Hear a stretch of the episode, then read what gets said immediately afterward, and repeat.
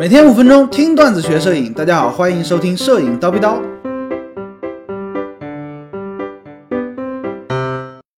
三脚架怎么选？之前呢，我们向大家征集了叨逼叨的选题，那有的同学呢就提到了三脚架应该怎么选。今天呢，我们就来跟大家聊一聊这个问题。首先在挑选三脚架之前，你需要先确定你的需求是什么，你买这个三脚架呢干什么用？比如说你买一个三脚架想要拍风光，经常走出去，经常带着去爬山，外拍，那么呢，我们建议你选择一个轻巧便携的，它的便携性是你需要首先考虑的。最好呢是可以反折的，让它的体积进一步缩小，你就不用拿在手里提在手里，而是说挂在这个摄影包上面就可以了，比较省力，让你可以走得更远，拍到更好的风景，对不对？如果说你的需求不明确，直接就买了一个又大又沉价格又贵的那种重型三脚架，估计你带一次呢，第二次可能也就不愿意带它了，对不对？那就失去了购买的意义。当然，还跟你的器材的重量有关。比如说，你是一个野生动物拍摄爱好者，打鸟的，对不对？那你的旗舰的机身加上，比如说300毫米、400毫米的这种长焦巨炮镜头呢，可能你只能选择一个稳定性和支撑性更好的重型三脚架。这个时候呢，它的稳定性，支撑能力是你首先需要考虑的。你需要注意一个参数，就是说这个三脚架和这个配套的云台，它最大的承重能力是多少公斤？你再称一称你自己的这个器材到底有多重，看看够不够用。比如说，你这套设备呢是8公斤的，那就推荐你买一个承重10公斤以上的，对不对？你买一个承重只能承重5公斤的，可能它就不太好用，不太够你用。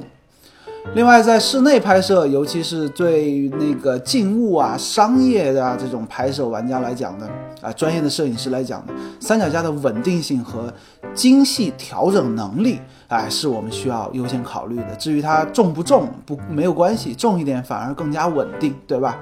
同时呢，高老师觉得在这种应用范围之内呢，云台的重要性是比三脚架更重要的。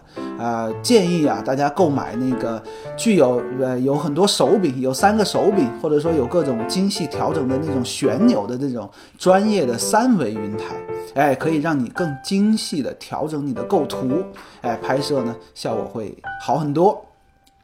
另外的话呢，三脚架还有材质方面的区别，对吧？目前主流的有2种，第一种呢就是铝合金，另外一种呢就是碳纤维。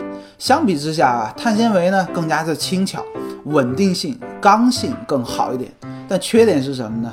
跟汽车一样跑车你碳纤维的就很贵，普通的就便宜。碳纤维的三脚架呢也是一样的，价格呢会贵很多。大家可以根据预算来选择。